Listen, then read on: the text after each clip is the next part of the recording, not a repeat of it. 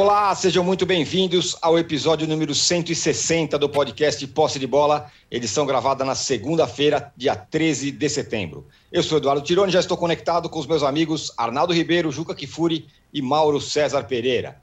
O Fluminense venceu o São Paulo por 2 a 1 no Maracanã e se colocou na briga por uma vaga na Libertadores. Derrotado, o São Paulo não mostrou nenhuma evolução, mesmo com 14 dias para descanso e treinamento e também está em outra briga no brasileiro, que é a briga nada menos do que contra o rebaixamento.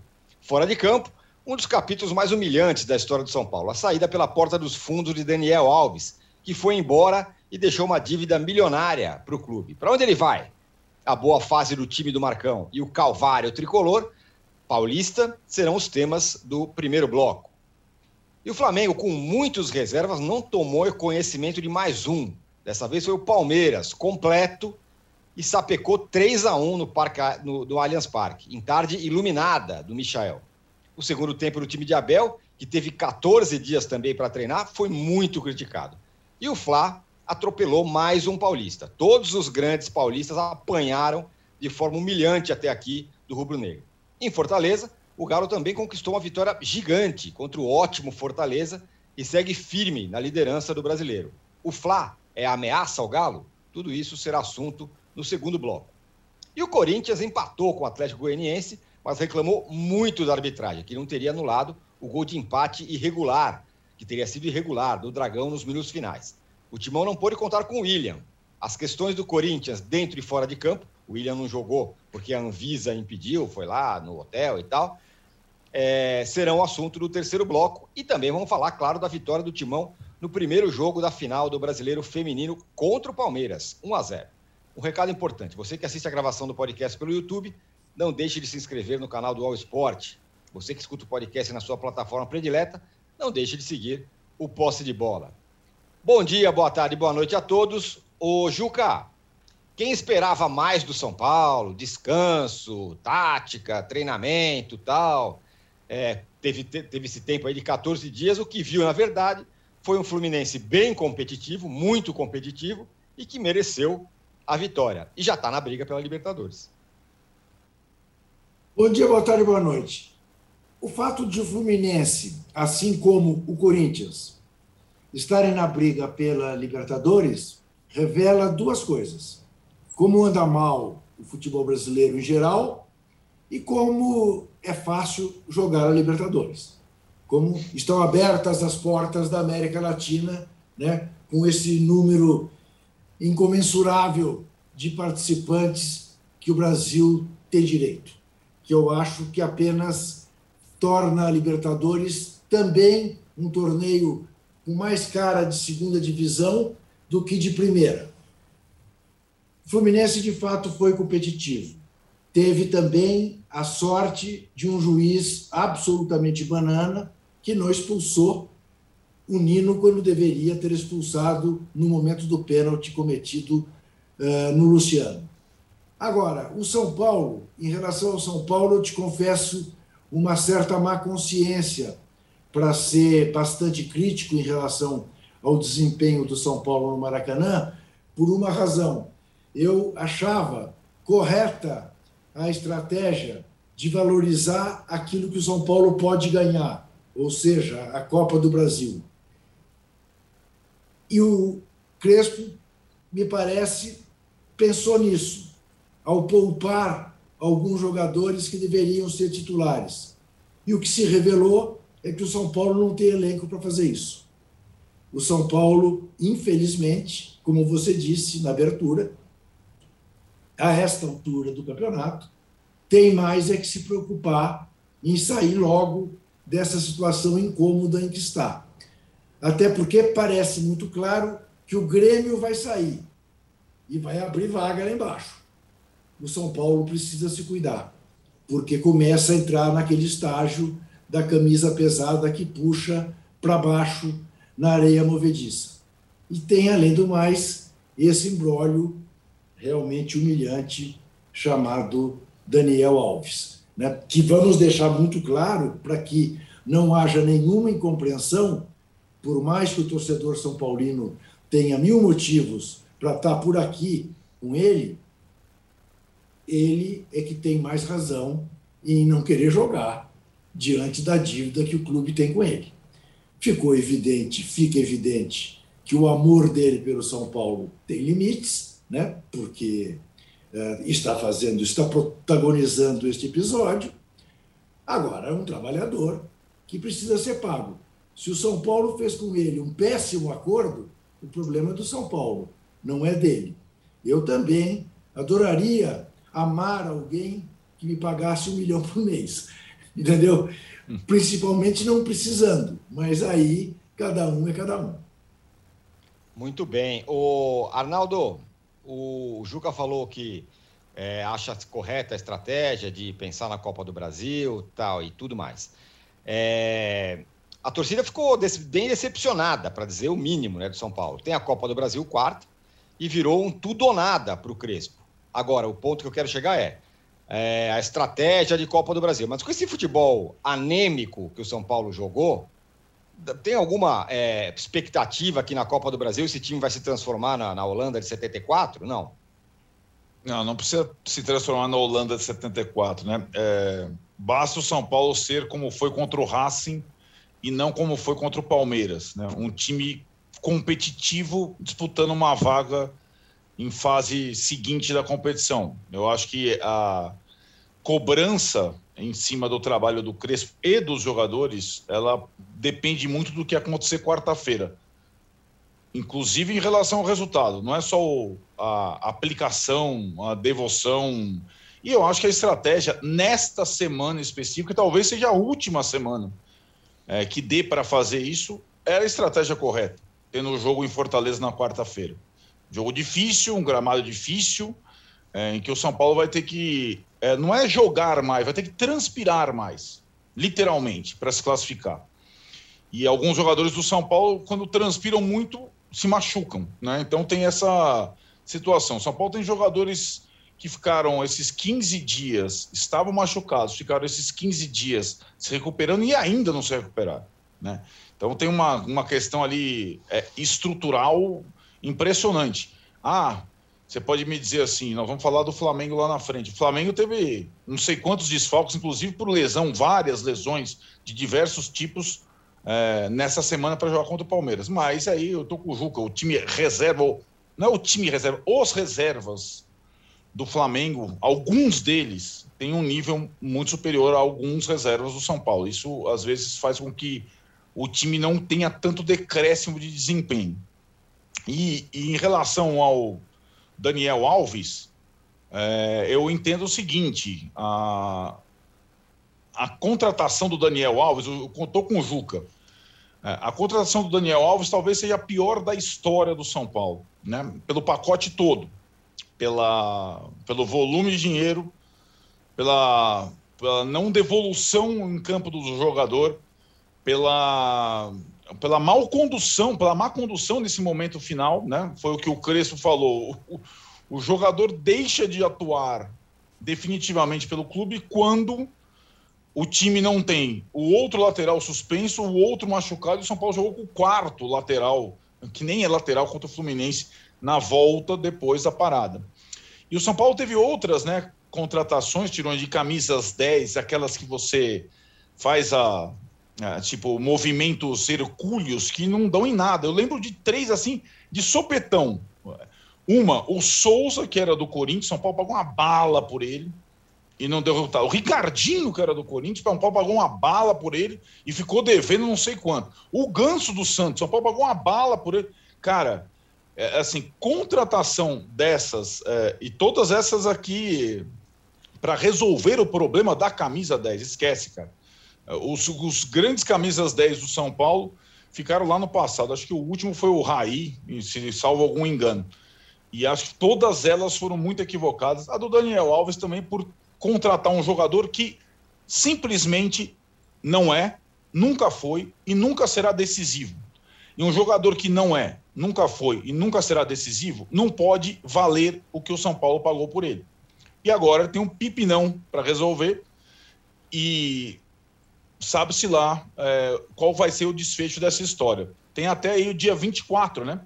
eh, de setembro, Daniel Alves para talvez se recolocar num time do futebol brasileiro. Não sei de fato se ele vai conseguir ou se esse prazo já espremido vai facilitar uma rescisão amigável entre São Paulo e jogador. O Mauro tem informações aí sobre Daniel Alves ou não Daniel Alves no Flamengo, vou perguntar para ele, mas antes, Mauro, eu quero saber o seguinte: o Marcão, sem grandes invenções aí, fez o Flu ficar mais competitivo, vamos dizer assim, do que o, o time do Roger, o Fluminense do Roger dos últimos tempos, né? É, o time tem conseguido resultados agora, né? É, com o Roger do Fluminense. Teve até momentos interessantes. O Fluminense conseguiu ir longe na Copa Libertadores. O Fluminense ainda está na Copa do Brasil, né? Não foi eliminado. Está numa situação difícil, mas não foi eliminado. É, mas, de fato, o time era um time muito irregular, né? E o Marcão está conseguindo, de fato, mais uma vez, é, é, fazer melhor do que muita gente esperava. Eu mesmo. É, não tinha grande expectativa quando ele substituiu o Odair Helma na temporada passada e ele conseguiu levar o time até a Copa Libertadores. De novo, está brigando por essa é, classificação. Né?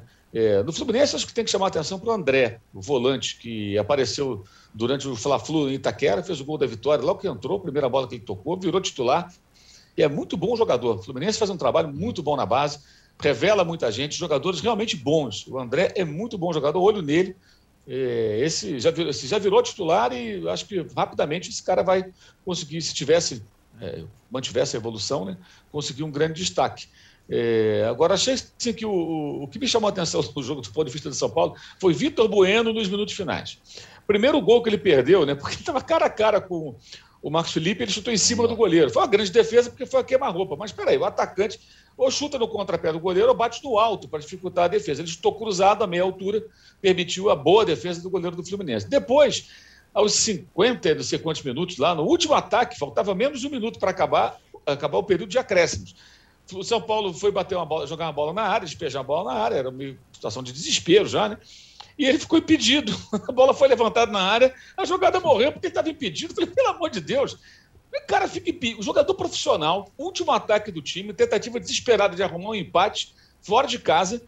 Aí o cara está impedido. Aí acabou o jogo, porque a bola ficou com o Fluminense. O Fluminense gastou ali os segundos finais, levou a bola para o campo de ataque acabou, acabou o jogo. Esse é o último ataque. Eles, é, é, é, por que, que ele está impedido ali? Cara, isso é falta de concentração, isso é falta de atenção. Imagina se ele fosse lá motorista, coisa parecida, né? O cara dirige pensando o quê? Cara, você é jogador de futebol, meu amigo. Você tem que prestar atenção. Você já está jogando no ataque, você tem que prestar atenção na linha de defesa. Os vídeos do, os vídeos do Romário com relação ao impedimento deveriam ser é, é, é, exibidos para tudo quanto é jogador assim. O cara aprender a se colocar na situação que a bola vai ser lançada e o atacante fica no limite. Se o Romário jogasse na época do VAR, a quantidade de gols que seriam anulados e o VAR, se fosse corretamente utilizado, né, vamos frisar, iria Sim. corrigir, dar gol do Romário, seria enorme, porque certamente muitos e muitos gols que o Romário fez foram anulados erradamente, porque o Bandeirinha dava impedimento, porque ele era muito bom nisso. Ficava no limite mesmo ali e saía muitas vezes em condição para marcar. E o Vitor Bueno ainda matou o último ataque. Aí realmente você precisa discutir um pouco mais o, o elenco, o comportamento dos jogadores, porque simboliza um pouco isso tudo, né? E uhum. também o, o, gol da vitória do Fluminense impressiona o Miranda, a forma como o Luiz Henrique bateu o Miranda muito facilmente o Miranda foi batido duas vezes. Saiu no combate pro Fred, o Fred fez o passe, e aí é um duelo de dois caras de 37 anos, né? E depois, no corpo a corpo e na velocidade com o um garoto ali, ficou muito ruim para ele. E o Luiz Henrique passou como quis. Achei também que a bola era defensável e o Thiago Volpe aceitou. Sem dúvida. Ele ficou plantado dentro. Não saiu para dificultar o arremate do, do atacante, para tirar um pouco do, do ângulo ali para o arremate. Ficou no, ali embaixo, pregado. Tocou no canto dele, ele aceitou. Achei também que poderia ter evitado ali, ali o gol do Fluminense. É, e o São Paulo, acho que é aquela coisa, né? O São Paulo acho que tem que começar a discutir um pouco mais profundamente os seus problemas. Né? O Daniel Alves não é o único, né? É, continua sendo pelo aspecto financeiro. Não, agora está fora. E acho que é impressionante, assim, acho que isso é uma coisa que o torcedor de São Paulo tem que questionar bastante. Dos ex-dirigentes que contrataram o Daniel Alves e dos atuais que permitiram chegar a esse ponto. A gente está falando há um tempão, falei isso há meses. Por que, que o São Paulo chamou lá atrás e falou, Daniel, não temos condições de pagar o teu salário e as luvas, etc. e tal. É, é, é, esse é um combo muito caro para o São Paulo, foi feito na outra gestão, igual o Flamengo fez com o Wagner Love em 2013. Uhum. O Wagner Love custava uma fortuna. O Flamengo devolveu para o CSKA, perdeu dinheiro ali, que tinha pago já parcelas da aquisição dos direitos, né? É, mas ficou como se fosse um empréstimo, mas saiu caro. Falei, olha, não tem como eu pagar. O CSK queria o jogador e o Flamengo colocou para ele, não consigo te pagar, cara. Ah, mas eu tenho aqui. Sim, mas é o contrato da outra gestão. Vamos, vamos rescindir, os russos querem você. Lá tu vai receber. Aqui não sei como é que eu vou te pagar. O, o, o Casares deveria ter feito isso. Até pelo comportamento do jogador. Mas não fez, não tentou. Deveria ter tentado, que eu saiba, não tentou. Se tentou, foi secretamente, que eh, essa notícia não, não, não, não, não surgiu. Pelo contrário. Ainda publicaram aquele vídeo com Sim. ele explicando por que, que ele queria ir para a Olimpíada. Sonho olímpico, é, vovô olímpico. Isso, o meu sonho, tudo no YouTube, no canal do São Paulo. Ou seja, o São Paulo abriu um espaço nas suas mídias sociais, ali na sua, no seu YouTube, aliás, para que o, o jogador explicasse por que, que ia deixar o time na mão com o Libertadores, Copa do Brasil e Brasileiro para realizar o seu sonho olímpico. Quer dizer, uma subserviência inaceitável. O jogador parecia maior que o clube. Então, acho que os dirigentes atuais têm que ser cobrados por isso, os que contrataram mais ainda. E muita gente tratou como maior contratação da história do futebol brasileiro, nem do São Paulo nunca foi maior jogador, nem, nem do São Paulo. São Paulo teve muitos jogadores melhores que o Daniel Alves. Ele pode ser muito vitorioso, participou de grandes times na Europa, mas ele não é o maior jogador da história do São Paulo. Peraí, é uma piada. Não, não é. é. é mas não, teve isso. Na imprensa, então, tem muita. Maior contratação, tacada de mestre, tacada de mestre pagando o salário que o clube não pode pagar. Que tacada de mestre é essa? Então, acho que muita gente tem que fazer uma autocrítica sobre isso. São Paulo entrou numa aventura maluca e agora tem esse pepino, a gente tem que pagar uma fortuna para um jogador que não deu retorno técnico e que não estava em campo, como o Arnaldo tem lembrado, no dia em que o São Paulo foi campeão paulista, depois de tanto tempo. Ele não estava uhum. lá, entrou para comemorar, levantar troféu, troféu, botar a língua para fora da foto, aquelas coisas que ele faz lá. Mas jogar ele não jogou. Não. Jogar ele não jogou. É o São Paulo derrotou o Palmeiras sem ele. Né? Olha, é. É, essa aí ele colocou então, no, também no, no, Ganhei mais um título. Ganhou mais um não, título. Não estava lá. Não estava em campo. Então, acho que essa, essa, discussão é necessária, porque assim, o problema não é só o campo, o Vitor Bueno é impedido. Tem muitos erros fora de campo, né? E esse foi. Tem um vídeo, eu coloquei no meu Twitter lá, eu compartilhei no meu Twitter o vídeo de uma entrevista ao canal Fox Sports, dada pelo Alexandre Pássaro, hoje do Vasco, Sim. explicando como seria a operação Daniel Alves. É, é um negócio absurdo. Assim, você assistindo aquele vídeo agora, é para o torcedor de São Paulo tirar as calças pra, pela cabeça de raiva. Porque, cara, como é que pode? Cara, o cara fala é. coisas assim que não tem nada a ver com o que aconteceu. Nada a ver. Nada, nada, nada a ver. Ainda teve uma entrevista que ele deu para o André Plihal lá no, no programa Bola da Vez da ESPN e que falou que tinha disputa com o Flamengo. Não teve disputa com o Flamengo. O Flamengo fez, na época, até o Pedro Torres, repórter da própria ESPN, trouxe essa informação. O Flamengo fez uma consulta na época. Vem cá, como é que é isso aqui? Quando o staff do Daniel Alves deu lá o preço, né, quanto ele queria ganhar, opa, obrigado, tchau. Não houve um duelo. Ou seja, ele inclui um outro clube para tentar valorizar o próprio trabalho. Numa entrevista, não, temos aqui e tal. Não, foram lá e deram o que o Daniel Alves pediu. É, é, era muito para o São Paulo nesse momento, pelas condições do clube financeiras. E o jogador fez o quê? Ainda saiu da maneira que saiu, que eu achei assim, ele tem toda a razão para cobrar, porque se você assinou, amigo, assumiu um compromisso, tem que pagar. Isso aí é negociável, né? Tem que pagar. O São Paulo, mas ele não teve carinho pelo clube, pode ter bronca com os dirigentes. O clube, a instituição, já que ele era de São Paulino, diz que é, né? É, eu acho que ele não teve. E com a torcida. Foi, uma, foi um rompimento frio, gélido, Sim, indiferente. Olha, eu não vou me apresentar porque vocês não me pagam. Não dão, sabe, poderia ter sido feito de uma outra forma, né? E até ir até lá e falar, olha, Cara, vocês têm que resolver isso aqui. Vocês não conseguem resolver. Eu não vou ficar jogando aqui futebol se vocês não pagam aquilo que vocês compram, se comprometeram a pagar. Ele não aparece. Sei lá, foi para a Espanha, pode que ele foi, não sei onde que ele está. Mas o, o fato é que o fato é que ele, ele que chutou o São Paulo. Aí depois o dirigente de São Paulo dá uma entrevista, o pronunciamento, né? Aí ele fala: não, rompemos com o Daniel Alves. Peraí. É mais ou menos o seguinte, né? A garota terminou o namoro, depois o cara fala, ah, não tô mais afim dela também, não. Pô, mas ele já tomou um pé na bunda, irmão. Entendeu? É ela já está com outro namorado. E aí, não, não, eu não estava mais afim dela, ela é muito chata, não sei o quê, mas já levou o pé na bunda. Já é foi. Verdade. Quem é. deu o pé na bunda, o São Paulo não pode permitir que o Daniel Alves dê um pé na bunda do São Paulo. Mas o fato foi o que aconteceu. Eu acho que o torcedor, que está com raiva quando eu falo isso agora, o São Paulino, deveria pensar no seguinte: quem criou essa situação? Foi o seu pássaro, foi o seu Raí, foi o seu Leco? Quem permitiu que ela se agravasse? Foi o seu Casares e todos aqueles que com ele trabalham? Vou te dizer, eu achei esses últimos dias assim muito, muito grave tudo isso que aconteceu. Eu acho que merece assim um, uma boa reflexão, porque o clube se coloca num patamar diante de um jogador que é uma coisa, eu acho assim, é, chega a ser revoltante. Eu acho, não sei o que as pessoas pensam a respeito. Normalmente, deixa eu apenas dizer o, o, o seguinte. Fala, fala, deixa eu apenas dizer o seguinte: para aqueles que acham, ou que acharam um dia, que a contratação dele foi a maior contratação do São Paulo, eu vou me limitar e deixo para vocês da década de 80 para frente, eu vou me limitar a dizer as contratações que eu vi o São Paulo fazer entre os anos 50 e 70, maiores que o Daniel Alves. O Zizinho, o Didi, o Gerson e o Pedro Rocha. Só, para ficar esses quatro. pois é. Que são é, incomparavelmente mais jogadores do que o Daniel Alves. Que é isso mesmo. É um lateral direito muito campeão, mas que jamais foi protagonista nos times em que esteve. E não deve apenas no São Paulo, deve e muito na seleção brasileira do ponto de vista das conquistas. Está jogando Copa do Mundo desde a, desde a de, 2014. Desde a Alemanha, né? Desde a Alemanha. 2006, é, na seleção teve aquela Copa América aqui no Brasil que o Neymar não jogou e ele foi capitão, considerado Sim. aquela Copa América nível técnico rasteiro, final contra o Peru. Sim. Parecia que ali ela, ele tenha sempre uma trajetória de protagonista, capitão, dono da bola. Nunca foi assim. E aquela Copa América não é parâmetro. Copa América da, do Brasil é mais fraca que a Série B do brasileiro. Então, o... né, vamos, vamos combinar. O Arnaldo, para fechar esse bloco, é... primeiro sim, isso que o, que o Mauro acabou de falar, é, lembro muito de uma frase que você fala, Arnaldo. É, time é camisa. O recheio troca toda hora. Então, nunca a é camisa de um time vai ser menor do que um jogador. É, o time, é, o, verdadeiro o futebol dos times é a camisa. O recheio, uma hora tá bom, uma hora tá ruim e tal, é assim que funciona.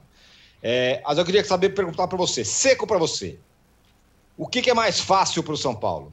Escapar da Série B ou passar pelo Fortaleza? É, escapar da Série B é muito mais fácil. É, acho que o São Paulo é, jogando uma bolinha assim razoável, conseguiu razoável, sem fazer nenhuma grande partida, conseguiu aí antes de perder para o Fluminense cinco partidas sem derrota, três vitórias seguidas, etc. Pegou um, um primeiro turno meio uh, indigesto, com um monte de jogo fora, agora vai ter um monte de jogo em casa. São Paulo faz três partidas em casa na sequência agora. Não fez isso nunca no, no, no campeonato até agora. Então, muda um pouco o jeito do campeonato, vai poder jogar o Caleri no brasileiro.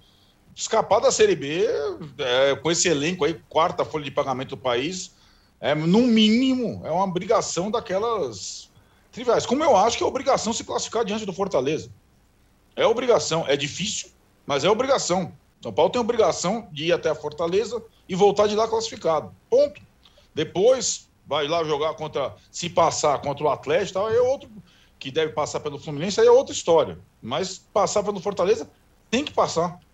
Abriu 2 a 0 aqui, deixou tomar dois gols no final. É um time que toma. É, o Mauro falou, o Juca também passou, o, o Miranda e o Volpe, o, o goleiro do São Paulo, está numa fase terrível. Talvez seja o goleiro mais fraco do Brasil hoje. A bola vai e entra, de qualquer jeito. Não sai do gol, tal, não sei o quê.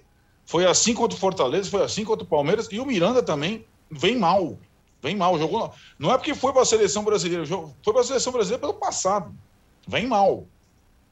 E acho o seguinte, Tirone, a questão só para terminar e falar do Daniel Alves. Daniel Alves deve, eu imagino, jogar ainda em algum clube do, do Brasil nessa temporada. Porque ele não vai ficar inativo. Ele não tem mais para onde ir. Tem até dia 24 para acertar. E é óbvio que, seja para qual for o clube brasileiro desse momento, ele quer estar em atividade por causa da Copa do Mundo, ele não vai cobrar um milhão e meio de reais por mês, não. Vai cobrar um terço lá, para ele poder jogar. Aí, aí nessa, nessa corrida contra o tempo, agora você vai ver, o São Paulo vai desacelerar. Agora o Daniel Alves vai correr para acertar, porque senão ele fica sem jogar, né? Então é uma, é uma questão aí para definição nos próximos dias. E sabe-se lá, eu acho que é, o Mauro falou, Palme o Flamengo não está interessado. Ontem, Edu Dracena, diretor do Palmeiras, falou que o Palmeiras não está interessado, mas os caras do Daniel estão batendo na porta de todo mundo aí. Senão ele não joga. O que deixa, o que deixa a coisa um pouco pior ainda, né? Porque se for para receber menos, ele que podia continuar no São Paulo, onde ele jogava, é. onde era titular. Pois é, mas, mas aí, enfim. É. Fechamos aqui, então, o primeiro bloco do episódio 160 Mas do podcast. Mas você, Âncora, peraí, peraí, peraí. Você disse que ia perguntar ao Mauro essa história do Dani Alves do Flamengo e não perguntou. Ah, sim, é que o, o Arnaldo falou. O, o, Mauro tinha falado pra gente lá, é, agora há pouco, até publicou no Twitter dele, que não, não há nada entre Flamengo e Daniel Alves por enquanto, certo, Mauro? Isso, não tem nada. Aliás, é sempre bom frisar. Hoje é dia 13 né, de setembro. Hoje não há nada. A gente, a gente traz informação. Eu não acredito que, que venha a acontecer negociação. Mas é óbvio que tudo pode acontecer. Acho um pouco provável, porque é um jogador caro, mesmo cobrando menos, como o Arnaldo é, é, aqui, de certa forma, sugeriu, né? Que ele vai ter que se adequar, né? Uma certa.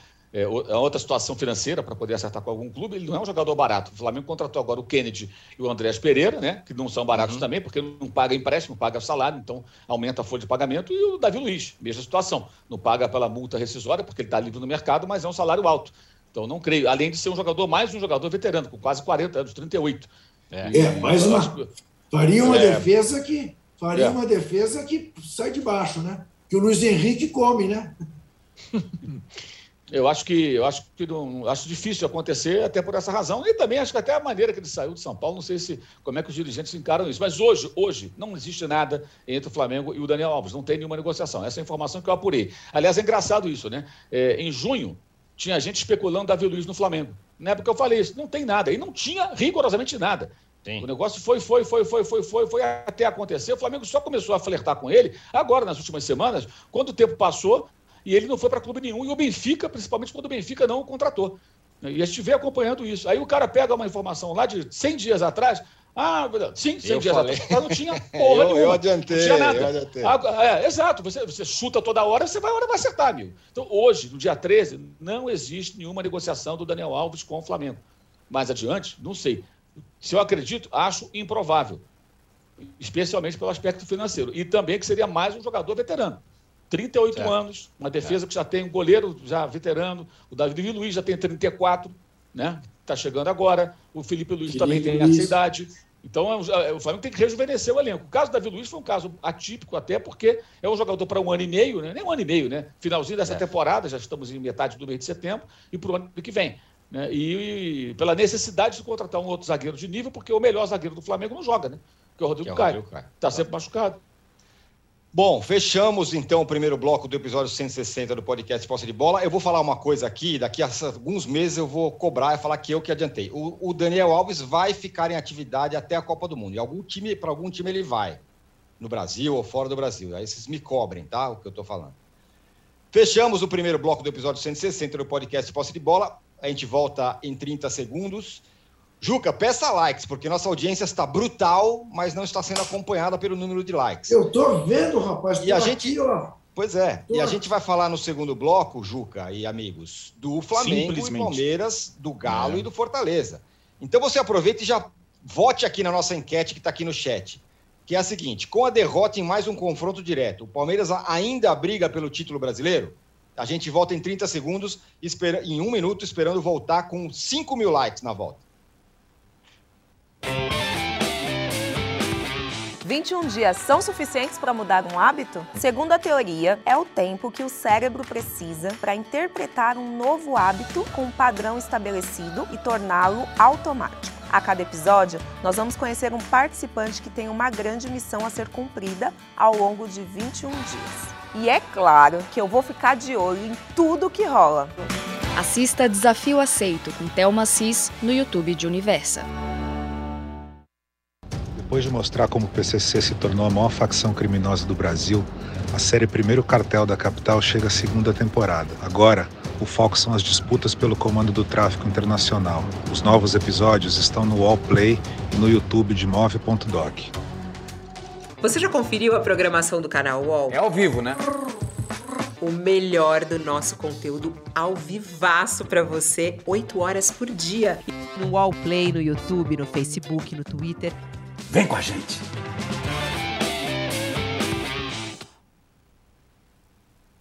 Estamos de volta para o segundo bloco do episódio 160 do podcast Posse de Bola para falar da parte de cima da tabela.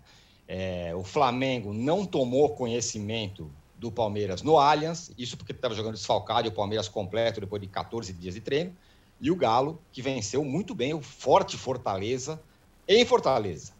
O Juca, Galo ou Fla? Qual vitória te impactou mais, vamos dizer assim? Ah, sem dúvida nenhuma, Fla. Por uma razão muito simples. O Flamengo, até o Arrascaeta ter que sair, se impunha no campo do Palmeiras, embora o Palmeiras estivesse acertando a sua única jogada. Lançamentos longos, velocidade do Wesley, Dudu fazendo a costura. Mas o Flamengo tomava conta do jogo e ensaiava uma vitória tranquila. Com os seus talentos individuais, com a sua forma de jogar, sem cuidados que eu imaginei que o Renato fosse tomar em função de todos os desfalques, com o Everton Ribeiro e o Arrascaeta jogando uma barbaridade. Aí o Arrascaeta sai, o jogo muda. Claro que o jogo muda porque o Flamengo perdeu uma, uma das suas cabeças. E o Everton se desdobrou.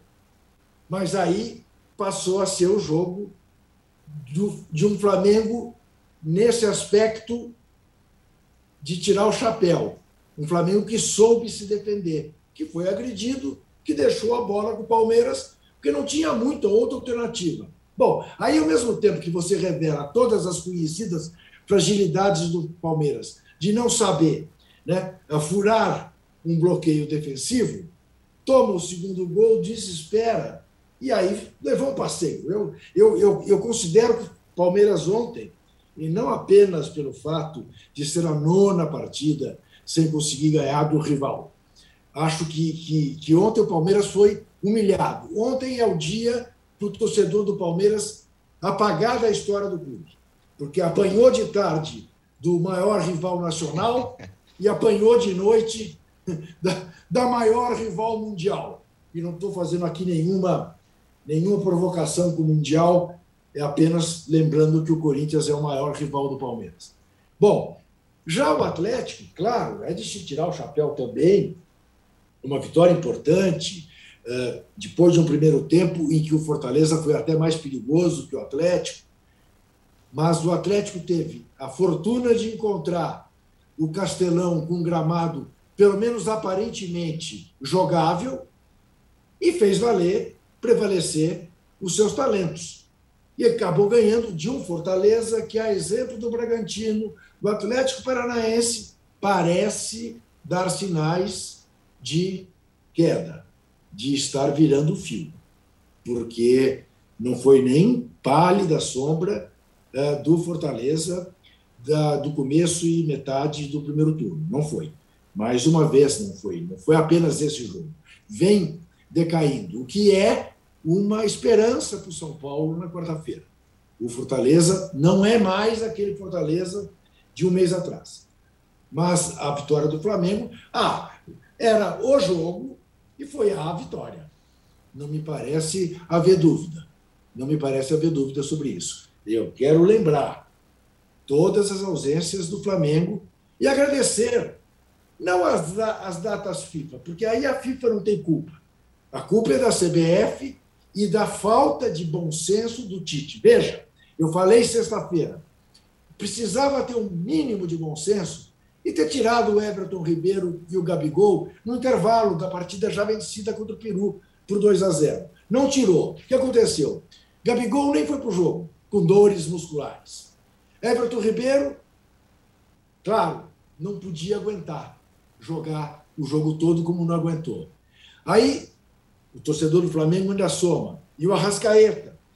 É evidente que você não vai exigir da seleção uruguaia que pense em poupar o Arrascaeta. Poupar o Arrascaeta para quem? Para o Penharol? Para o Nacional? Não. Para o Flamengo? Muito menos. Né? Então, era natural que o Arrascaeta, o Tabares, esgotasse, o tomasse até a última gota do Arrascaeta. Mas o Tite, se tivesse o mínimo de bom senso e de marketing pessoal, diria a torcida do Flamengo, ao Gabigol e ao Everton Ribeiro: estou tirando vocês para vocês poderem ter condições de jogar esse jogo importantíssimo no domingo. Não fez isso, o Flamengo foi prejudicado e mesmo assim O Flamengo. Pedro não jogou bolhufas, mas fez o gol. Fez o gol no meio da defesa que ninguém passa. Estão passando fácil. Ô, Mauro, claro que teve, não dá para tirar nenhum mérito do, do Flamengo, que vai lá com o time com um monte de desfalques e mete 3 a 1 no Palmeiras em São Paulo. É, mas o Abel também colaborou, colaborou, né? Com o segundo tempo muito ruim, né? É, primeiro é bom lembrar que ele ficou treinando aí para esse jogo Exatamente. durante todo esse período da data FIFA, fez até um jogo treino com uniformes, né? Os dois times estavam com fardamento, o branco e o verde, juiz e tudo, aí fizeram lá um jogo treino. É, aí você pensa, ele vai preparar alguma coisa diferente. Nada, nada diferente. Tudo igual. Tudo igual ao de sempre. Então, sou obrigado a me repetir. Falo desde o ano passado. Não tem repertório. O que significa não, o técnico sem repertório? Só joga de um jeito. Tem muita gente que não aceita isso, que faz malabarismos para tentar provar que tem. Não tem repertório. Aliás, o dia que o Palmeiras jogou diferente foi o segundo tempo contra o Flamengo e Brasília na Supercopa, quando o Abel foi expulso e não estava mais à beira do campo. Não sei se é uma coincidência, mas foi um dia que o Palmeiras jogou de uma outra forma. Um raro momento, né? Teve alguns outros poucos também. É, eu estava vendo aqui uma matéria do site Nosso Palestra, que mostra o seguinte, alerta para o seguinte: o Palmeiras, contra os times que ocupam as primeiras colocações, as seis primeiras, ele só fez um ponto contra Isso. o Corinthians. Perdeu para o Red Bull Bragantino, perdeu para o Fortaleza, esse em São Paulo, perdeu duas vezes para o Flamengo, e perdeu para o Atlético. É, esse Corinthians não era esse Corinthians que está não. agora, não era. o Corinthians estava lá embaixo. Isso, estava lá na, mal colocado, antes de contratar jogadores e tudo mais. Nos últimos cinco jogos, o Palmeiras perdeu quatro e venceu apenas o Atlético Paranaense. Né? Porque ele perdeu não só para o Flamengo ontem, como também perdeu antes para o Cuiabá em casa, perdeu para o Galo em Belo Horizonte perdeu para o Fortaleza também em casa. Então, perdeu os três, é, três dos quatro últimos jogos em casa. Venceu só o Atlético do Paraná e perdeu para Flamengo, para Cuiabá e para Fortaleza, tudo em casa. Detalhe, o Palmeiras joga num gramado que é dele, né? Mais do que qualquer um outro, assim como o Atlético Paranaense, que é um gramado sintético. Ele está mais adaptado. E mesmo assim perde em casa. E ontem, é, é, acho que o Renato Gaúcho foi não vai dizer que ele foi super inteligente, ele fez o correto, mas é até meio óbvio, e fez o correto, e é mérito dele, isso merece elogios, que foi causar o desconforto para o Abel Ferreira. E o desconforto é o quê? O seu time vai ter que assumir a responsabilidade sobre o jogo. Eu acho até que na saída do Arrascaeta, não só o time sentiu a saída do jogador, mas acho também que, de propósito, o Flamengo recuou. Com a, com a Arrascaeta, eu consigo articular com o posse de bola no campo de ataque ele jogou mais centralizado, se aproximando muito do Ribeiro, e o Andréas saindo do segundo volante, se projetando um pouco mais ali pelo lado esquerdo, né? O Andréas Pereira, o Arão mais fixo como volante, aliás, grande partida do William Arão. É... e aí o Flamengo, e o Flamengo recua. O Flamengo recua e chama o Palmeiras. Olha, eu não tenho mais a Rascaeta. Para mim, ficou mais complicado atuar dentro do teu campo. Eu vou jogar no meu campo. Venha, Palmeiras. E aí é um problema. Foi com o CRB, foi com o Cuiabá, foi com o Fortaleza. A gente vai lembrando aqui, jogos em casa em que o Palmeiras fracassou, perdeu, CRB também foi Copa do Brasil. Perdeu em casa, 1 a 0 depois foi derrotado nos penais. E o Palmeiras não consegue jogar.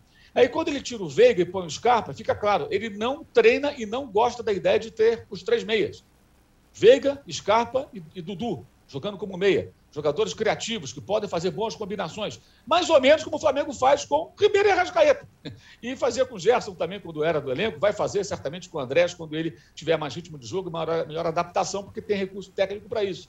Ou seja, é falta de repertório. O elenco oferece condições. E quando você está jogando com o adversário que se fechou, e o Flamengo se fechou, o ideal é você ter gente com qualidade para poder trabalhar com a bola e criar espaços na defesa adversária. Aí o Palmeiras não faz isso. Aí quando ele tira o Wesley, tira todo mundo, é porque ele está perdendo o jogo. E aí ele quer o jogo despejar a bola na área, vai tentar um outro tipo de jogo, porque espaço para jogar em velocidade ele sabe que não vai mais ter, dificilmente terá. E aí ele oferece ao Flamengo, né, quando tira o Piquerez, então a defesa fica uma bagunça, e o Flamengo começa a ter muitos espaços e cresce ali o, o, o, o Michael com duas, três chances até ele marcar um belo gol, como o primeiro de cabeça, né? E também muito bonito ali, um erro de marcação do, do Marcos Rocha, né? É, então, assim, eu, eu acho que para as circunstâncias, com os desfalques, a estratégia do Renato foi correta, muito bem aplicada. Ele, pela primeira vez, derrotou Abel Ferreira e com muita autoridade. Agora, aí tem um detalhe do Flamengo que eu acho que é importante, né? Que é um positivo.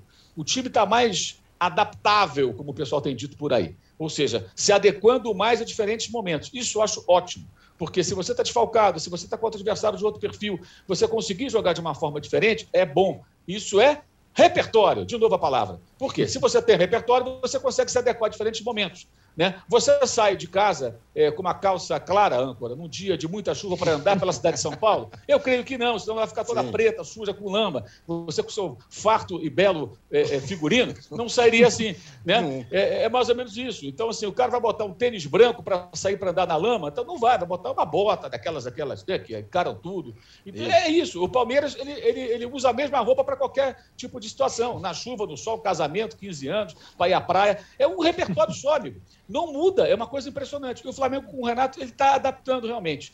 Tanto como disse o Juca, começa o jogo tentando controlar com a posse de bola no campo do adversário, depois ele vai se adequando. E eu achei que não foi só assim, ah, saiu a Rascaeta, o time sentiu. Sentiu, claro, saiu a Rascaeta, você está jogando, caramba, saiu o cara, e agora, meu irmão, o que, é que eu faço? Mas o time, naturalmente, e também acho que por estratégia, acho que do técnico, não sei, ele recua. Fala bem, não temos mais o cara para fazer a diferença e controlar o jogo. Vamos recuar, vamos trazer esses caras para o nosso campo e ver o que acontece. E aí não costuma acontecer muita coisa. Então, eu acho que o Palmeiras precisa refletir um pouco mais e entender que os títulos que o Abel ganhou são históricos e estão, obviamente, na história do Palmeiras. Mas isso não significa que ele não deva ser questionado. Não significa que as pessoas tenham que defendê-lo incondicionalmente, como alguns ainda insistem em defender. Essa semana foi mais uma vez um desastre. E lembrando, nesse ano, o Palmeiras perdeu quatro para o Flamengo, uma nos pênaltis e três com bola rolando, né? Nesse ano. Pelo Sim. brasileiro do ano passado, perdeu em Brasília, perdeu pelo brasileiro desse ano no Rio e em São Paulo, e em Brasília empatou 2 a 2 mas perdeu nos pênaltis quando teve duas vezes a chance de fechar. O Palmeiras fracassou no Mundial de Clubes lá, foi um fracasso retumbante, né, que, um, um torneio que o Palmeiras tem, dá enorme importância. O Palmeiras fracassou na Copa do Brasil, eliminado pelo CRB. O Palmeiras foi derrotado na final do Campeonato Paulista pelo São Paulo. O Palmeiras não consegue pontuar, como já citei aqui a matéria do nosso palestra, contra os times do bloco de cima, só fez um ponto contra o Corinthians antes de contratar tantos jogadores. Enfim, o que mais é preciso para se perceber que o Palmeiras tem um elenco subaproveitado? De, novo a história. Ah, se tivesse o Diego Costa é diferente. Então, vai ficar apelando para quê? Para mais. Eu concordo, seria ótimo tê-lo. Mas o time do Palmeiras, gente, ele tem material humano, elenco, para produzir mais do que, tá, do que está produzindo.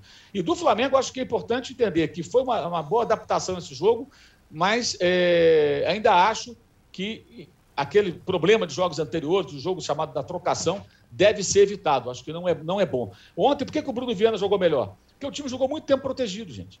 O uhum. time jogou muito tempo esperando. Aí para o Bruno Viana ficou mais fácil. Quando a zaga joga mais exposta, você tem que ter uma marcação muito forte no campo de ataque, perdeu, tem que recuperar a bola, né? e tem que ter zagueiros rápidos, é uma outra situação. Então, é interessante saber jogar de diferentes maneiras, isso é, isso é bom. Mas acho que quando o Flamengo joga com a posse de bola e permite essa coisa de vai lá, lá e cá, lá e cá, jogo meio livre-culpe, eu acho que é um pouco perigoso. Um detalhe que eu queria chamar a atenção é, é o estilo briga de rua, como diz o André Rocha. Agora, olha que interessante e, e como merece também uma reflexão. O futebol brasileiro voltou a ser dominado em muitas situações pelo time que rejeita a bola. O Flamengo ontem teve menos posse de bola, tá? No segundo tempo, só de 35%, segundo aqui, só faz cor, né? E ganhou o jogo. O Atlético, no primeiro tempo, né, ontem, jogando lá em Fortaleza, não chutou nenhuma bola na direção do gol, zero. E teve 64% de posse de bola. No segundo tempo, ele teve só 37. Chutou 4 na direção do gol e fez 2 a 0 e ganhou o jogo. Ou seja, de novo estamos com a dependência dos nossos treinadores em atividade no país de jogar sem a bola. Eles não conseguem ter imposição e resultado com desempenho tendo a bola. Isso, para mim, é uma clara deficiência dos treinadores em geral. E começa de novo isso. Eu dou a bola para. Então, quando, a, quando, não, quando ter a bola é um problema, gente, seja o técnico português, argentino, brasileiro ou lá do Turcomenistão, não importa. É, é, é, isso é problemático. Isso merece um olhar mais atento. Os times não conseguem jogar sem a, com, com a bola. O negócio é ter uma vantagem, dar a bola, jogar em velocidade. Tanto que a jogada do Palmeiras ontem era o quê? Lançamento do Everton. Que uhum. com a bola nos pés ali, trocando passes, não é muito bom. Mas nos lançamentos ele é ótimo e está se aprimorando. E ontem ele era a arma do Palmeiras. O time que tem bons jogadores no meio campo, tem o Dudu, tem o Rafael Veiga, tem jogadores bons. O próprio Zé Rafael é um bom jogador, né? mas que só faz a ligação direta. Ligação direta. Isso eu acho que é muito preocupante. Eu acho que depois de 2019, eu vejo como um grande retrocesso na forma de jogar que impera no futebol praticado no Brasil.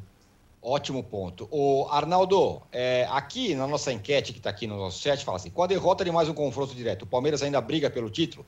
63% de quem votou diz que não, 37% diz que sim, ou seja, 63% acho que o Palmeiras não briga mais pelo título. Queria que você falasse desse jogo do Palmeiras, do Flamengo, e também do desafiante, que é o Galo, que, vamos lá, vamos combinar, ganhou do Fortaleza, que era o time sensação, Voivoda, não sei o quê, 2 a 0 lá, segue líder com, com alguma folga no campeonato.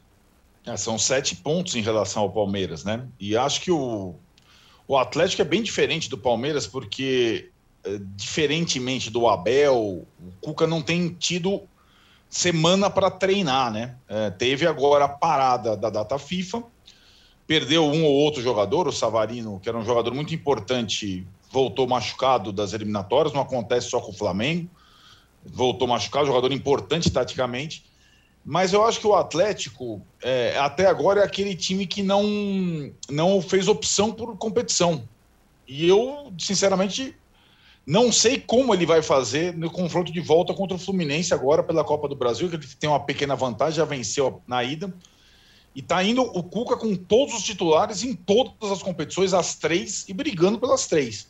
Na outra semana já tem Libertadores contra o Palmeiras e vejo o Atlético mais parecido é, em diversos aspectos com o Flamengo do que com o Palmeiras, é, em termos de apetite, repertório, possibilidades, jogadores interessantes.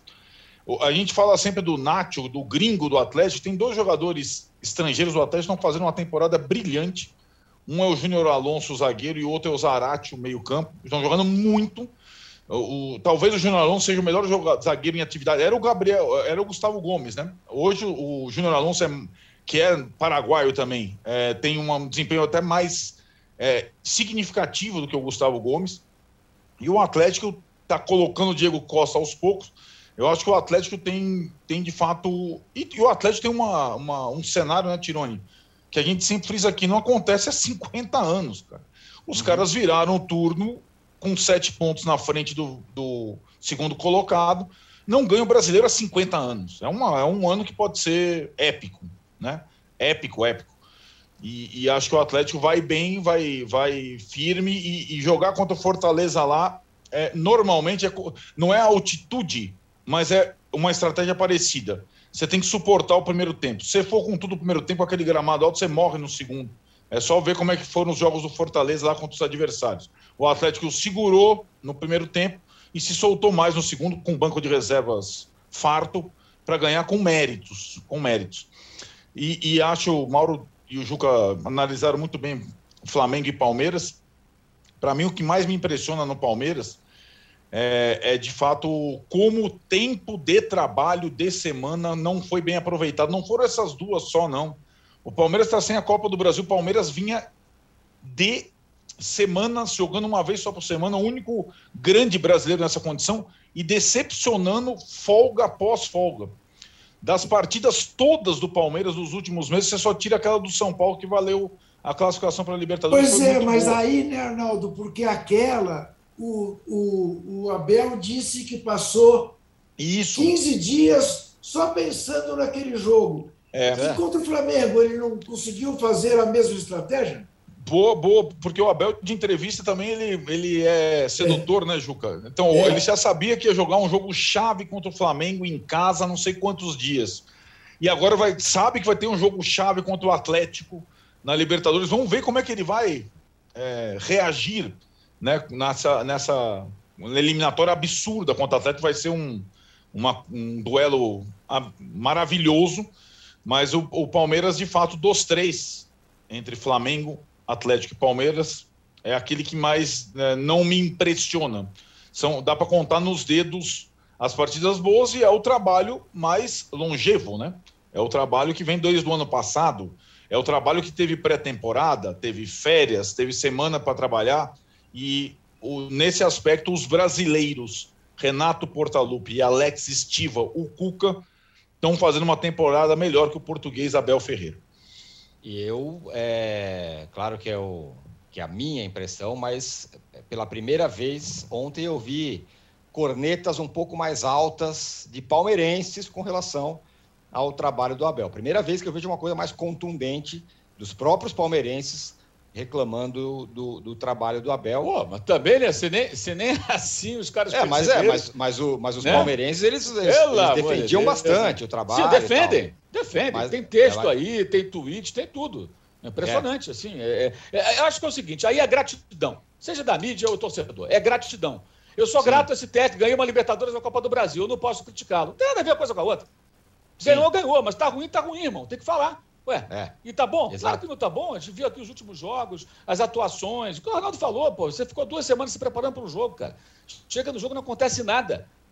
Aí ele falou na coletiva: ah, o, Pedro só finalizou uma bola e fez o gol. De fato, o Flamengo estava jogando mal quando fez o segundo gol. Estava jogando mal o Flamengo, não uhum. estava jogando bem. Mas o Palmeiras também não jogava bem, porque estava com a bola e não conseguia criar nada. Até que surge a bola parada, né, o Vitinho bate o escanteio, o Vitinho que estava jogando nada, e o Pedro, que não estava jogando nada, como disse o Juca, foi lá e meteu de cabeça. Aliás, é. o Pedro não faz gols de cabeça, embora seja alto, né? Não costuma fazê-los. Sim. E ontem fez. Como o Gabigol também andou fazendo gol de cabeça. Até o Rodinei fez gol de cabeça. Já fez gol de cabeça. Quer dizer, é um negócio de maluco. Aliás, a jogada mais legal do jogo foi a do Rodinei, né? A arrancada do Rodinei. Eu lembrei de você. Eu lembrei de você. Quando ele pegou aquela bola, ensaiou um contra-ataque brilhante. Aí ele se atrapalhou todo e eu pensei com meus botões. Ele é incapaz de correr e pensar ao mesmo tempo. É impressionante. Ele, é impressionante. ele não passou, ele não cruzou, ele perdeu Nada. a bola. Ah, vocês estão sendo injustos. Exato. Ele foi na mesma partida, ele foi ponta direita e lateral é. esquerdo. Isso. No ele, mesmo lance. Ele, ele, quando o Ramon Isso. se machucou, ele foi é, o jogador e teve a bola e teve a bola que ele saiu jogando, aí ele adiantou a bola e perdeu, tomou um chapéu do Zé Rafael. Zé Rafael é quer dizer, é um negócio assim. Quer dizer, o Flamengo consegue ganhar do Palmeiras até com o Rodinei em campo. Aliás, isso é um outro ponto que acho que é importante pensar, lembrar. Esse retrospecto, o Flamengo não perde desde 2017, são cinco vitórias e quatro empates. Desses dois, desses quatro empates, um com aquele time de garotos, o surto de Covid, nem o Domenech estava no, no, jogo, e o outro, o de Brasília, que teve vitória nos pênaltis, e a taça ficou com o Flamengo. Então, dois jogos houve a real igualdade, digamos assim, né? Porque aquele empate do ano passado foi com sabor de vitória para o Flamengo. Isso é muita coisa, gente, para um momento, assim, é uma freguesia nesse, nesse recorte da história, no presente, digamos assim, é uma freguesia. Historicamente é outra história. Se pegar todos os jogos, o Palmeiras tem mais vitória, me parece e tal. Mas nesse momento, o Palmeiras é freguês do Flamengo, como dizem os argentinos, essa expressão está vindo para cá, filho, né? É paternidade, né? Agora esse negócio Isso. pegou aqui também. Na Argentina é assim que eles chamam a freguesia. Eu prefiro chamar de freguês. O Palmeiras é freguês do Flamengo. Os palmeirenses admitem isso. Falam Sim. isso. É só pegar vídeo que tem em rede social. Eles falam, ah, você quer virou freguês. Se você fala, não, o Palmeiras está no momento difícil da sua história, com um time fraco, o Flamengo com um time forte. Não, os dois têm elencos fortes, gente. Os dois são os clubes estáveis. Então, por que tanto perde para o Flamengo? É outra lição de casa para o Palmeiras parar e pensar e discutir. O que, que acontece? Como foram essas derrotas? Né? Vai analisando uma por uma com diferentes treinadores. Com o Felipão, com o Mano Menezes e agora com o Abel Ferreira. Sendo que esses dois que eu citei, brasileiros, foram demitidos depois de derrotas para o Flamengo do Jorge Jesus em 2019. Está tudo é nesse, nesse pacote. É muita derrota para o mesmo adversário no momento que os dois são fortes. Uma Concordo. freguesia, no momento que um é forte e o outro é fraco, é mais compreensível. Né? Tipo, digamos, o Flamengo perdeu para o Vasco no Campeonato Carioca, não perdia um tempão. Mas o Vasco vem vivendo um momento mais difícil da sua história. E o Flamengo, ao contrário. Então Sim. você até entende uma diferença de confronto. Não é o que ocorre entre Flamengo e Palmeiras. Muito bem, fechamos o segundo bloco do episódio 160 do podcast Posse de Bola.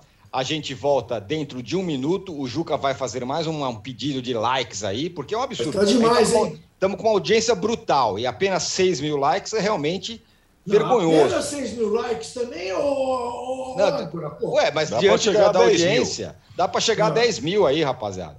Não. Então a gente volta é, daqui a um minuto para falar do Corinthians. Corinthians prejudicado pela arbitragem, tem isso? E não, falar do Corinthians, o Corinthians do, do, feminino. Ganhou do Palmeiras. Já voltamos. é.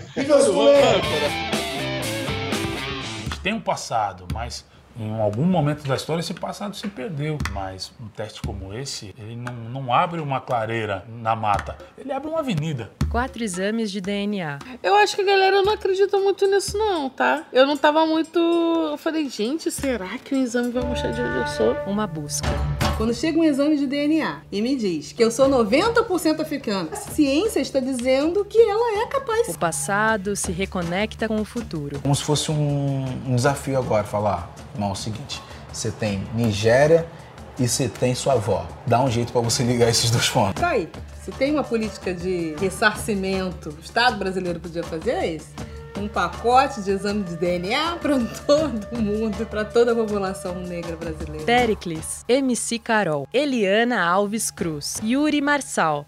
Origens. Quem não sabe de onde veio, não sabe para onde vai. Assista no YouTube de Movidoc.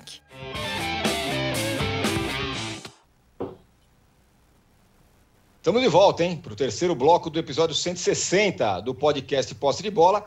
Ó, eu falei aí, tem isso, Corinthians prejudicado, mas acontece que o Atlético Goianiense fez um gol lá no final, e aí o VAR entrou em ação, o Arnaldo, nessa hora, ele virou em direção à Meca e agradeceu pela, pela presença do VAR, Nossa, e o gol foi anulado. Aliás, o gol foi confirmado.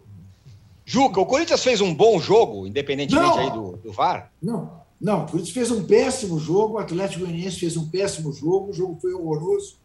A primeira hora de jogo, se não tivesse acontecido, teria sido muito bom para quem via. Aí o Gabriel Pereira fez um golaço, a ser absolutamente inusitado, né? não se sabia que ele era capaz de fazer aquele gol, e o Corinthians recuou completamente para segurar o 1 a 0. Tomou o empate. Olha, se o juiz tivesse anulado o gol como o VAR gostaria, você poderia dizer, não, mas de fato, não o jogador que fez o gol, mas o outro participou do lance. Participar, participou. Mas se ele não tivesse ali, o gol teria acontecido da mesma maneira. Então, eu acho que o árbitro fez muito bem em validar o gol. O resultado foi justo nesse ponto de vista porque o Atlético Goianiense foi o time que jogou durante 35 minutos depois do gol do Corinthians, em busca de fazer o gol, e quase fez o segundo, o Cássio Vitor. Então, houve um momento, depois do gol do Gabriel Pereira, que eu pensei com meus botões. É, de fato, os ventos mudaram para o lado do Corinthians. Porque jogando essa bolinha, vai voltar com três pontos importantes de Goiânia. Não voltou. Os ventos não mudaram tanto. Bom, há que considerar o grande prejuízo que o Corinthians teve ontem, domingo, não foi o VAR, foi a Anvisa, mais uma vez. A Anvisa precisa pendurar é. uma melancia no pescoço. Que coisa. Porque hein? o rapaz está aí há 10 dias. Só no sábado eles foram lá a Goiânia para impedi-lo de jogar. Ele se apresentou publicamente no Parque São Jorge, ele treinou, ele e só sábado, algum gênio da Anvisa. A Anvisa está querendo aparecer porque ela não faz aquilo que deveria fazer, que era, por exemplo, multar o presidente da República. Ora, essa boa. Não me venha dizer que a Anvisa é séria, que ela não é. Não é. Mas eu quero falar mesmo é de Gabi Portillo. É ah, isso. Sim. Boa, Juca. Aí sim. Fala. Aí sim. aí sim. Não foi um grande jogo. Foi um jogo em que o Palmeiras é. tentou evitar a vitória do Corinthians o tempo todo. O Palmeiras entrou em campo para não deixar o Corinthians jogar. Foi bem sucedido até um determinado momento.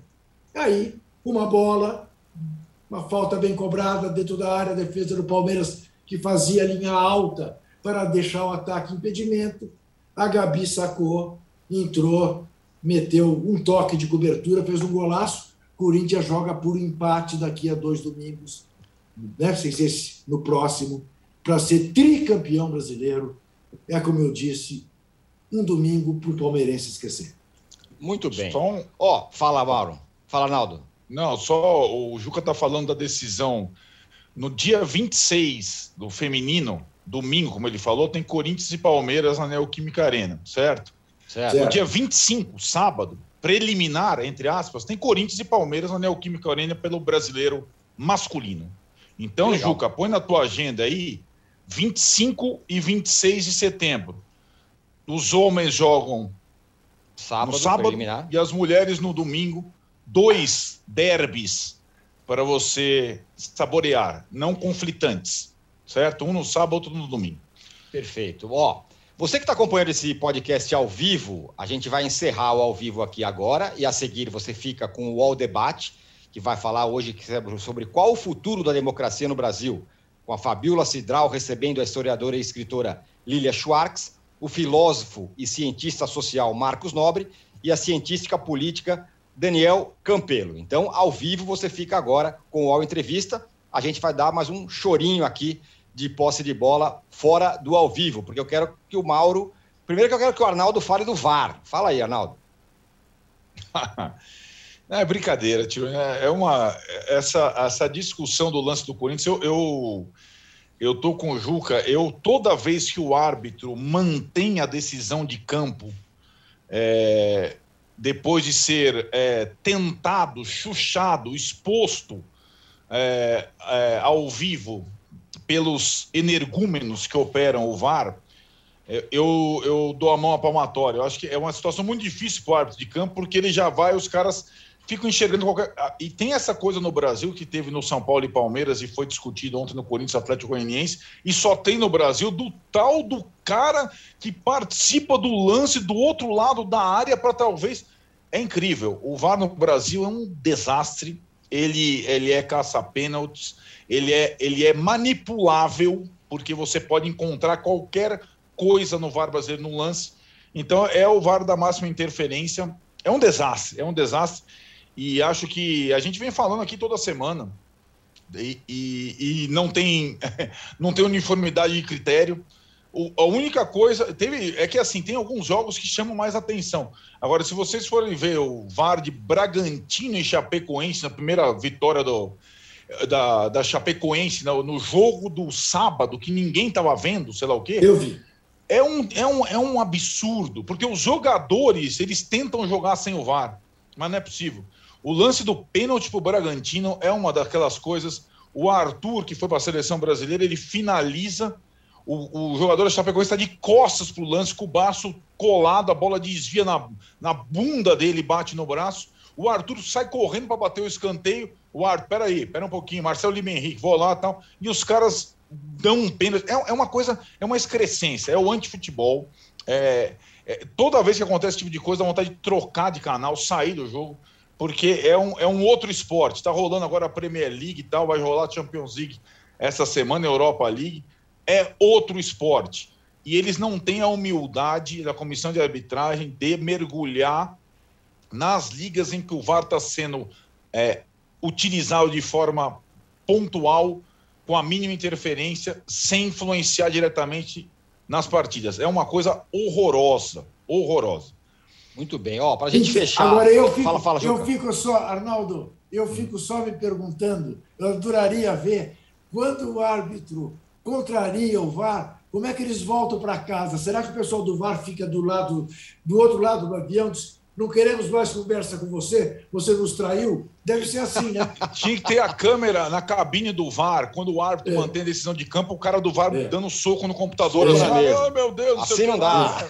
É, é uma desmoralização. Tá respeitado. É, Eu acho que eles é. botam, eles botam o árbitro no gelo. O uhum. cara volta sozinho no avião. É capaz. Né? é verdade. Ó, oh, para fechar efetivamente esse episódio 160 do podcast Posse de Bola, eu quero saber do Mauro, porque com relação à Anvisa, porque a Anvisa entrou em contato com você, Mauro, para tentar explicar esse negócio de William, de eu, Andrés Pereira.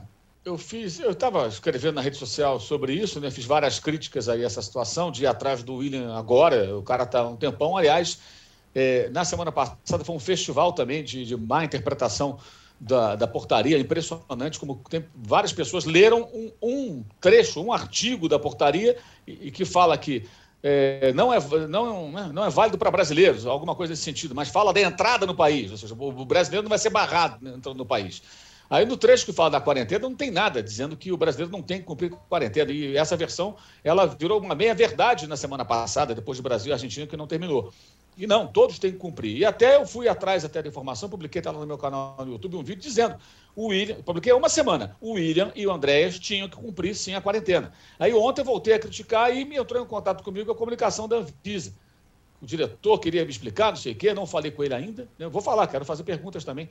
É, e aí eu perguntei, então, me diga, por, por favor, a situação qual é dos dois. A explicação da Anvisa não significa que eu concordo, tá, gente? Só para passar a explicação deles. Eles alegam que o Andréia já passou dos 14 dias, então não adianta fazer a quarentena. Ele já jogou, inclusive. Né? Então hum. ele pode ser multado em pelo menos 2 mil reais e pode sofrer algum tipo de ação civil, penal e tal, etc. Né? Vejamos o que vai acontecer. Aí é um problema que vai ser para o cidadão. E o William, como não cumpriu 14 dias, foi retirado do jogo. Ele chegou dia 1 de setembro. É bizarro, porque o William esteve lá na, na, na, festa de aniversário do Corinthians quando foi apresentado. O, o André também deu entrevista, foi treinar, fotos e vídeos dele treinando, circularam aí livremente. É, então eu concluo que o pessoal não gosta muito de futebol, eles não acompanham o noticiário do futebol. Realmente. E aí, de repente, eles são surpreendidos por isso, porque a nota da Anvisa fala sobre isso, né? É, tem uns trechos que são até engraçados, assim, ah, informações não oficiais. Pô, não precisa ser oficial, você tá vendo o cara lá. Não o cara tá lá. cara. O cara tá lá treinando, jogando, fazendo gol, o outro tá na festa e tudo mais. Agora, Ô, os jogadores, de fato, eles. O, o- o documento, inclusive, foi, é, acho que do William, foi até é, é, publicado pela, pela Anvisa, né?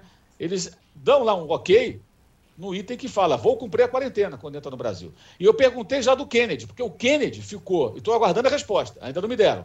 O Kennedy, ele pegou Covid na Inglaterra, cumpriu quarentena na Inglaterra, e aí Lá. entrou no Brasil. Ele tem que cumprir quarentena aqui também? Se ele cumpriu lá, como é que é isso? Já perguntei, estou aguardando a resposta para poder compartilhar quando eles derem a resposta.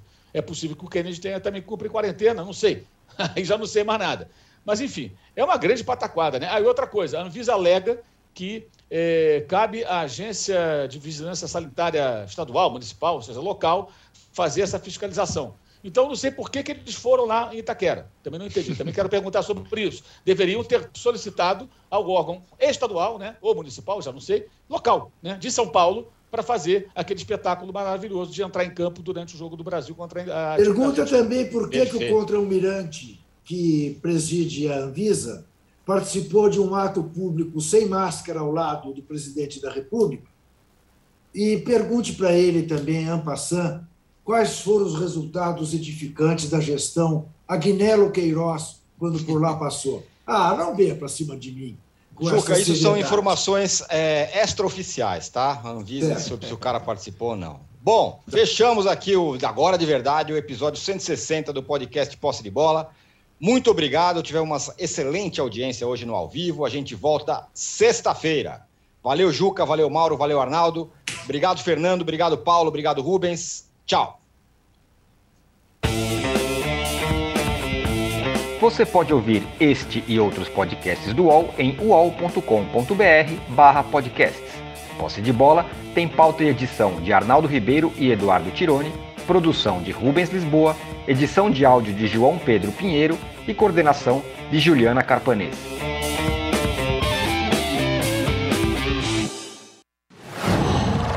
Qual?